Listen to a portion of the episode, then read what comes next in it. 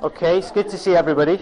I want to start though by um, putting this overhead up. There you go. Pretty, pretty macabre kind of start. Um, if I told you that they were from a fashion catalogue, you'd probably be surprised. um, if I told you that this was in fact the latest design in jewellery, designer jewellery, you might think it a bit odd. But electric plated, um, sorry, gold plated electric chairs, um, guillotine man, and uh, the noose there. And uh, we, we think it's a bit unusual because, well, why? Why do we think it's unusual? Because they're all forms of death penalty, and we, you know, that is pretty unusual. But interestingly, when, uh, when you see jewellery that's um, the shape of a cross, we don't pay the blindest bit of notice. We don't think of that in the same category. You get earrings, you get big crosses, little crosses, whatever, and, uh, and nothing against them. But in fact, the cross or crucifixion is a far crueler form of the death penalty than actually any of those three things up there. And so that's what we're going to be looking at tonight. Why did Jesus die? Why is the cross so central to the Christian faith? As you read through the Gospels, um, Matthew, Mark, Luke, and John, um, they're really biographies about the life of Jesus. And if you read any normal biography, it generally is about the life of a person. And you may, at the very end, get something about their death, about how they died or whatever. Kind of last page type of thing. But when you read through the Gospels, which are the biographies of Jesus, you actually find whole chapters um, given over to the death and after that of Jesus. Kind of weighted much more towards um, a lot of, of how he dies, um, which normally you wouldn't think of as being that important. The last few days of his life. As you dig around and look at the archaeology of the early church, you find that the early church even celebrated um, the, the death, if you like, of Jesus. The communion service, which you, you may know about, is about wine and bread. And the wine represents the blood of Jesus. And that's what they celebrated, that's what they remembered, um, even in the earliest services. As you read through the New Testament, um, Paul, the great apostle Paul, said this He said, I resolved to know nothing while I was with you except Jesus Christ and Him crucified. And last week we looked at who Jesus was. And so this week we want to look at the crucifixion and what, what that's got to do, why it's so important to the Christian faith. Why is Jesus' death any more important than anyone else's? Because many people in this world have died as martyrs for great causes. But what makes Jesus' death so special? First of all, I believe that we need to understand what our greatest need is mankind, the greatest need that mankind has. Most of us, many people, certainly in this country, don't think of themselves as particularly bad people. They're, they're, they're good, you know. They've, they've not killed anybody, they've not um, done an armed robbery, anything like that, so they're basically okay. So I don't need, I don't need God. But if we're honest with ourselves, and you start to just be aware of the, your conscience, even what you have, what you're aware of morally in your own life, you actually begin to realize that, that we, well, we, we're not perfect. We fall short of, of God's perfect standard, if you like. And the honesty is, we don't even make our own standards. How we want to be as a parent, how we want to be as a friend, how we want to be as a dad, how we want to be in society. We, we never quite live up to even our own standards. But just in case we're we're blind to the fact. The Bible tells us that if, you, if, you, if you've got a Bible, you can turn to it. It's on page 1131. And uh, we'll be in this passage a few times tonight, so we'll look at it. It's Romans chapter 3 and verse 23. Page 1131, Romans chapter 3 and verse 23. And Paul describes here the need that is common to all of us. He says this He says, For all have sinned and fall short of the glory of God. That is, everybody has done things that we know are wrong, and so we're not perfect. And very often, we find it easier to see in other people than we do in ourselves. It's, we often try and justify ourselves when we're caught out. Uh, we like to shift the blame to other people. Uh, I think the classic example is when you see two cars that crash, you know, and it's, it's always the other person's fault. And uh, I've got a few things here which are taken from insurance claims. And these are where people are trying to kind of get shift the blame, if you like, or even make an insurance claim for something that where they were clearly in the wrong. Here's one or two of them. my car collided with a stationary truck coming the other way. The guy was all over the road. I had to swerve a number of times before I hit him. In an attempt to kill a fly, I drove into a telephone pole. I'd been driving my car for 40 years when I fell asleep at the wheel and had the accident. My car was legally parked as it backed into the other vehicle. The pedestrian had no idea which way to go, so I ran him over. and uh, my favourite, I pulled away from the side of the road, glanced at my mother in law, and headed over the embankment. But we know how easy it is to make excuses. We know how easy it is to shift the blame. Um, but we find it very, very difficult to admit mistakes in our own lives. But Paul says here, the Bible says here, that, that every one of us has, has sinned. Every one of us has fallen short. And the word sin, we tend to, the media tends to twist it to only mean, only have kind of sexual morality kind of connotations. But actually, he defines, Paul actually defines sin here, and he just says it's simply this it's simply falling short of God's perfect standard. So it's a bit like a dart player trying to hit the bullseye, and his dart keeps falling short of the target. That's, that's really what it means. And if you imagine this wall here, and when you had to write, every human being got, got to write a name on this wall. Okay? And you're on a scale of good at the top to bad at the bottom. Okay? So you've got your people like your, um, your Hitlers, possibly, pretty low down there near the skirting board. And maybe people like Mother Teresa, kind of getting, getting close up to the ceiling there. And you have to put yourself on, okay, on the scale of human beings and how good or bad you are. So you just think where you would put yourself. We probably think we're somewhere in the middle. We don't think we're bad. But the question is, what is the pass mark? You see, do you fall below the pass mark or above the pass mark? What is the pass mark? Is it 50%? Is it 70%? What is it? What's the pass mark? Well, the Bible tells us that the pass mark isn't the ceiling. The pass mark is the sky. So every one of us falls short of God's standard because the pass mark is, is the life that Jesus lived. Perfect, godly life. And every human being falls short of that, well short of it. Now, some of you say, well, well, that's too hard. I can never live like that. So why bother trying? Or some of you say, well, we all fall into the same boat. Every human being, you know. We've got Hitler, we've got um, Mother Teresa, myself, all the people here. We're all in the same boat, so what is the point of even trying to be better? And the reason that it, that it matters, because that's a, that's a misunderstanding, is because of the consequences or the results of sin in our lives. So that's what I want to look at. And the Bible points out various consequences, if you like, to the things that, that are wrong in our lives. Um, the first of those is uh, the pollution of sin. If you turn in your Bibles to page 1010, Mark chapter 7 and verse 21 to 23. And Jesus says here, He says, What comes out of a man or a woman is what makes him unclean. For from within, out of men's hearts, come evil thoughts, sexual immorality, theft, murder, adultery, greed, malice, deceit, lewdness or lustfulness, envy, slander, which is false or malicious talk, arrogance, and folly. All these evils come from inside and make a man unclean. And elsewhere in the Bible, it tells us that if, even if only one of these applies, then we're guilty of breaking the whole law. Um, because sin pollutes us. It's a bit like have I got a hanky on me? I don't have a hanky on me. But if I had a clean, I had a, a handkerchief, and you said to me, Andy, can I, can I borrow your handkerchief? Um, is it clean? And I said, well, it, well, it is. And I, and I just blew my nose on it once, okay, a little bit, and gave it to you.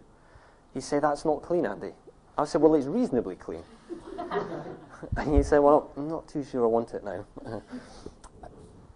it's one spot on it, if you like, blemishes it, and makes the whole thing polluted in that sort of way. You know, how much sewage do you need to put into a river before you don't want to drink it? Okay? very, very little is the answer. Um, and sin is the same way. It pollutes us. It works in our lives to do that. And then it pollutes our relationships and it pollutes our world. And I don't think it's very hard when you look at the world around us to basically see that the world around us is a mess. So much of society, there is corruption, there's hatred, there's family breakup, there's people's lives that are hurting as a result of selfishness and sinfulness in society. But what we've got to recognize is it's not just out there, but actually it comes down and is present in every single one of us. Every human being um, is basically like that. It's in you, it's in me. If I was to get a special video camera, okay, that could video your life, all right, we're going to video all the things you've ever done, particularly the, the, the, the bad things, okay, and we're going to video not only that, but all the things you've ever said about people, all the thoughts you've ever had about people. And we're going to edit this video together of your life and make it really juicy, get all the juicy bits together. And we're going to show it next week. Okay, we're going to get the video projector. I'm going to show your video. Okay, and we're going to invite everybody here and everybody that appears in the video to come and watch. Okay, chances are you won't turn up. okay, I know I wouldn't turn up if it was my video because I know what I'm like inside. Because that's the way sin affects our lives. It pollutes us. It makes us say, do, think things that are unclean or polluted in that kind of way that we're ashamed of. Um, okay, so that's the first thing, and that is one of the things that it, how it affects us. The second thing is that it has power over us. If you turn to page 1074, page 1074, which is John chapter 8 and verse 34. Page 1074, John chapter 8 and verse 34. And Jesus replies to a question he's been asked. And he says this I tell you the truth, everyone who sins is a slave to sin. Everyone who sins is a slave to sin. Now, that is probably most obvious or most apparent when you look at somebody who's um, addicted to something like drugs or alcohol um, or gambling or violence. They're particularly strong things that people get addicted to. And you can see that it has a power over them. They're unable to break out of it, they're unable to break free from it in their own strength. But it also applies to everything else in life that is sinful. Things like twisting the truth to suit ourselves, telling lies. Selfishness is addictive. Arrogance, pride, backbiting, doing what others expect of you, even if it's wrong, simply to stay in the crowd we find ourselves unable to break free from, from these patterns of behavior because sin has a power to enslave us and to trap us into it. Um, there's a story of a, uh, it's a sort of fable, really, of um, the eagle. And the eagle lives in this, this jungle beside a river. And at the end of the river, there's a, there's a great waterfall. And the eagle thinks it's the strongest animal around, the cleverest, wisest animal. And uh, one day, from the top of the mountain, a kind of block of ice has broken off in the snow melt and is floating down the river. And all the animals watch as the eagle glides down and lands on the ice. And it just sits there, stands there, slowly getting closer and closer to the edge of the waterfall. And all the animals are sitting there gasping, what's he going to do? And the eagle just stays there. And in his mind, the eagle is going to wait to the very last minute and then fly away. Okay, and so everybody's going to be so amazed. But he gets to the end of the, the waterfall, just to the edge of it, tries to fly, and finds that his feet have frozen to the ice and plummets to his death. And that's a, a picture, if you like, of the way sin entraps us. We think that we can be free of it. We think we are in control of it. But when we try and break free, we find that it, it has got a grip on us in a way that we never really realized. So that's the second consequence, if you like, or result of sin, is it, it entraps us, it enslaves us. And the third one is the penalty of sin. If you turn to back to page 1133, 1133, um, sorry, forwards, Romans chapter 6 and verse 23 page 1133. Romans chapter 6 and verse 23. And God tells us here, through His word, that the wages of sin is death. But the gift of God is eternal life in Christ Jesus our Lord. The wages of sin is death. That is the what you get at the end of the week, if you like. What you get at the end of your life is death. The penalty for falling short of God's perfect standard, which we all do, is death. And uh, elsewhere in the Bible, that's defined as being separated from God. So the offer is of eternal life, where we, come into relationship with God, but the, the consequence of sin on our own is separation from God. Spiritual death, if you like, eternal death, life forever without God. And that really is what the definition of hell is. Hell is a place where we're cut off from God for eternity. And heaven is a place where we're in relationship with God for eternity. And so that, that's the ultimate penalty, if you like, separation from God, not only in this life, but forevermore. And I believe these are results, or these are consequences of sin that actually shout out to us that it does matter. That in some way we need to find a way to deal with this because the consequences we're told in this book are very real consequences and frightening consequences. But the world tells us that your greatest need is happiness. All you need is happiness find it in all sorts of ways. But surely our greatest need as human beings is in some way to find a way to deal with sin so that we can be free of these consequences. And that is why Jesus came. An anonymous poet has written this. He said this If our greatest need had been information, God would have sent us an educator. And if our greatest need had been money, then God would have sent us an economist. If our greatest need had been technology, God would have sent us a scientist.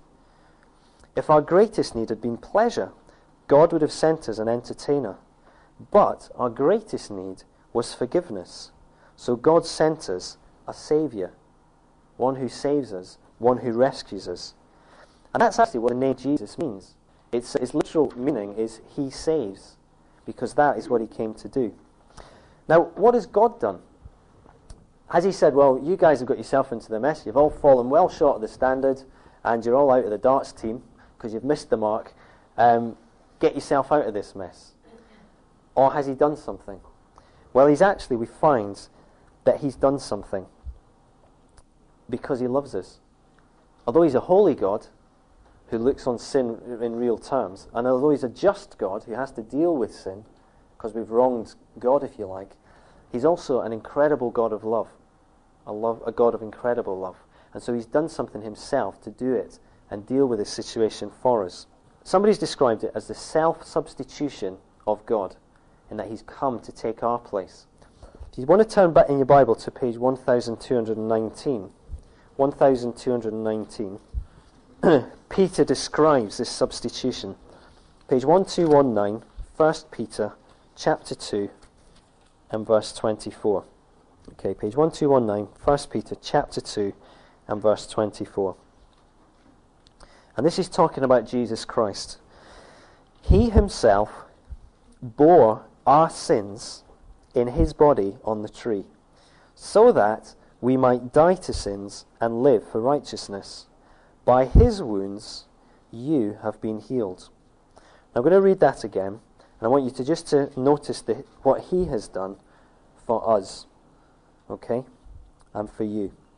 He himself bore our sins in his body on the tree or on the cross, so that we might die to sins and live for righteousness. By his wounds, you have been healed. There's a book called Miracle on the River Kwai, um, which is from the Second World War. And uh, Ernest Gordon tells the true story there of uh, the prisoners of war who were working on the Burma Railway. And what they would do is they went out in teams every day to dig and to lay the rails. And they were each given a spade, and they were in units of 10. And at the end of each day, they would count up the spades and, and then take them back to the camp. And one day, apparently, there's a spade missing. There's a spade missing, and this unit of 10 are standing there, and the guard he's pointing his rifle at them. He's cocked the, the trigger, and uh, he's shouting, "All die! All die! Where's the spade? Okay? And at this point, one of the guys, one of the soldiers, steps forward, and the guard beats him and clubs him to death with the butt of his rifle. They then march them straight back to the barracks, to the camp. They recount the spades, and they find that there are ten spades. And everybody realizes that what the guy that stepped forward has done it to save the lives of the others, even though he hadn't done it. And it, in a similar way, that is what Jesus has done. He's come to die so that we need not. He's come to take our place and take the punishment that he didn't deserve instead of us. It's not exactly the same, but it's very similar. At the beginning, I mentioned the fact that crucifixion was one of the cruelest forms of death. And uh, I just want to go through it because most of us don't really know what it involved. The historian Cicero described it as the most cruel and hideous of tortures. It began with a flogging. Jesus was tied to a whipping post, and then with a, with a, a whip made of four or five thongs of leather with bits of metal, um, lead, sharp, jagged bone woven into it. He was then whipped with that. Um, Eusebius, the third century historian, wrote this about crucifixion The sufferer's veins were laid bare. The very muscles, sinews, and bowels of the victim were left open to exposure. We're then told that Jesus had a crown of thorns thrust into his head, and then he was mocked by a battalion of men in a confined space. He was hit about the head with a wooden implement, wooden weapon, and then forced to carry the crossbar on his shoulders, over a hundred pounds in weight. He walks for six or seven hundred yards until he collapses, the account tells us. And then Simon of Cyrene, he takes the, takes the crossbar on to the place of crucifixion, where Jesus was then stripped naked, six inch nails driven into his forearms, sort of through here, above his wrists, into a bar lying on the ground. His knees are twisted sideways so that his ankles could be nailed between the tibia and the Achilles tendon. And then on this piece of wood, he's then lifted up and dropped into the, into the hole in the ground, by which in the socket that's um, to hold the thing that he died on. And there he would have hung in intense heat for six hours. He hung in the middle of uh, midday, from nine o'clock in the morning to three o'clock in the afternoon. Unbearable thirst, mocked by the crowd, and slowly and painfully died. And it was described, crucifixion, as the height of pain and as the depth of shame, because you were there for everyone to see. So, why did he do it? He hadn't done anything wrong. In fact, when you read the physical, when you read the, the New Testament, you actually find that the physical parts of what he suffered is not the main thing. It's not even the, uh, emotional suffering, the fact that he was abandoned by those that followed him and uh, denied by Peter, etc. But actually, the spiritual suffering that he took. When he's hanging on the cross, we find that he's cut off from God. He's cut off from the Father. He's hanging on the cross and he shouts out, My God, my God, why have you forsaken me? And suddenly, you realize and see that he has been separated from the Father because he's taken in his body the sin of the world. And the Father can't look on it because that is the punishment we deserve to be separated from God. So then, why did he do it? What has it achieved? What purpose did it have? Well, I want to look at four images that come in the Bible. I'll just put up the, the verses. You can you can you, you can turn to this. Well, it's, it's on here. It's the bit we looked at at the very beginning. Romans chapter 3. And the first of those is in the yellow. Now, these are funny words, so I'm going to explain them. And it's this word justified. It's the second one and the, the bottom one. And it comes from the law court. It's a term which basically means to be acquitted, if you like. And uh, there's a picture here of two friends. And they both grow up at school together, get on very well, but they go into different professions. One goes into the legal profession and becomes a solicitor, and the other one goes into a life of crime. One day, the criminal is up in front of his mate as a judge, you see, and he thinks, oh, he'll let me off the hook. We were good mates at school, he'll let me off the hook. And he stands there, and the, the court hears everything. And the judge says, well, you need to get, he says, you're going to get the maximum fine for your crime because I stand for justice. And the guy is gutted. He thinks, man, who's my mate? But then the judge comes round, takes off his wig, comes round the front, and he writes out a cheque for the amount of his fine. Because he's got to stand for justice, but because of his love, he then comes and pays the price. And that's similar with God. But with God, it's not a fine that he pays for us. It's that spiritual death. It's that God forsakenness that he took on the cross. And God's love is even greater because the cost is even greater. But he comes to us and he says, Here's a check. We're guilty, and here's a check for life. Do you want to take it? Because I've paid for it. Or do you want to take it yourself? The second picture of what it is. So, if you like, to be justified, it's like the penalty has been paid for. Okay, the penalty has been paid for on the cross. The second picture comes from the marketplace, and it's this red word, redemption. And uh, basically, in the ancient world, if you owed a lot of money and you couldn't pay it, what you could do is you could kind of sell yourself as a slave to someone. Okay?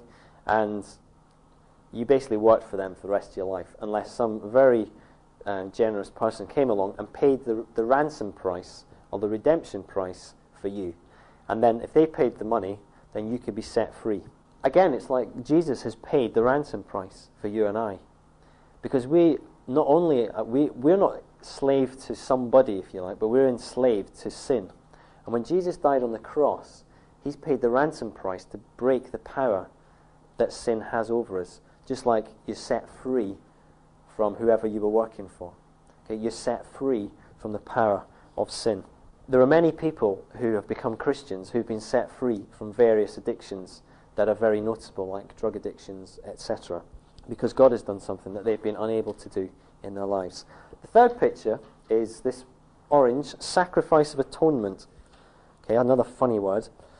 In the Old Testament, the Jewish people, once a year, how they used to try and deal with their sin was they would, the priests would come with an animal, usually a, a bull or a lamb, and then what you would do is you place your hand on the lamb, and that was a picture of you transferring your sin and all the wrongdoing in your life onto the animal, and then they would um, sacrifice the animal. And that never achieved anything, but it was a picture in the Old Testament of what was going to come in the New Testament. And that was Jesus. And John, when he first sees Jesus, he says, Look, the Lamb of God who takes away the sin of the world. And what he was saying was, Jesus is the Lamb.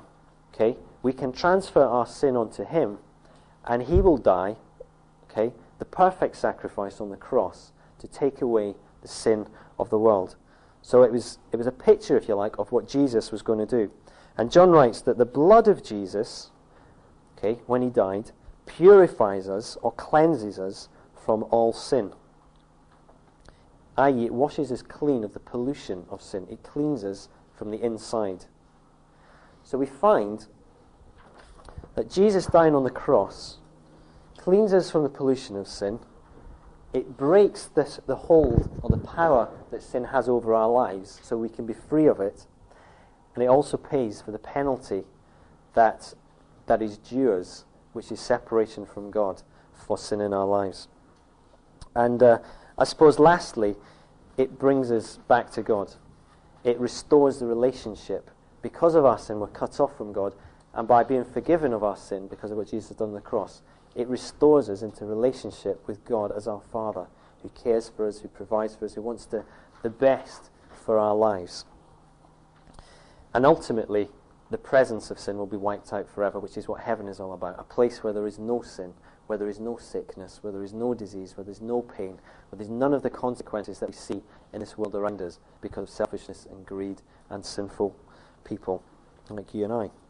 So, to sum up, then, it's a bit like this is, this is me, okay, if you like. I'm separated from God by this, this wedge of sin and things that are wrong in my life. Say things, think, do, all the rest of it. And so I can't get through to God because I'm separated by that. Jesus comes, having lived a perfect, sinless life, in perfect relationship with his Father. And he comes and he dies on the cross. And when he was on the cross, he takes the punishment for my sin. He's now separated from his Father. Why have you forsaken me? because of the sin of the world upon him. And as I put my trust in him, I can be free from that sin so that I can come into relationship with God. And that's what it means to be forgiven, and that's what it means to be a Christian. But not only that, because I could just build up another batch of sin, if you like, but it says that, that God gives us a free gift of righteousness. And it's like He clothes us in, in the life of Jesus. So that when He looks at me, He no longer looks at me with all my faults, but He looks at me as He's looked at Jesus. And it's a free gift. It's not something you try and do, it's not something you try and earn, but it's a free gift that comes by simply believing in what Jesus has done on the cross. And by confessing the things that are wrong in our lives and giving them, if you like, putting them on that cross with Jesus and saying, I want to leave them there, and saying, I want to now follow God now that I'm free from those things. But it's, uh, it's important that we discover that for ourselves, that it's not just something Jesus died for every sin in the world, but that he died for my sin. He died for your sin. When he was on the cross, what was he thinking about? He was thinking about you. And he was thinking about me. He was the Son of God. Somebody said, Why don't you get yourself down off the cross? He could have done that. There was only nails holding him up there. But it wasn't the nails that kept him up there. It was his love for you that kept him on there. Because he saw the consequences more vividly than we ever see them. And he says, I've come to do something about that. And I want you to be free from those consequences. So I'm doing it for you. And when he was on the cross, he was thinking about you. And that is what kept him there because that is the strength of love that he has for every one of us. When I was about 20, I got to a point in my life where I thought there's got to be more to life than I was seeing. I was aware of things in my life that were wrong. And uh, somebody had told me something about Christianity. Didn't understand very much about it. But I said, well, if you're up there, God, then I want to do things your way. And I want you to come and clean me. I want you to come and forgive me. And I wanted to put everything that was wrong in my life on that cross. And I simply said, if you're up there, come and forgive me and come and start to lead my life. And ever since then, I've never looked back because something very real happened that changed my life from the inside out. Let's pray. It may be that you're, that you're unsure whether you've ever really believed in Jesus. And I, I want to pray a prayer that you might want to quietly pray in your own heart, if you like.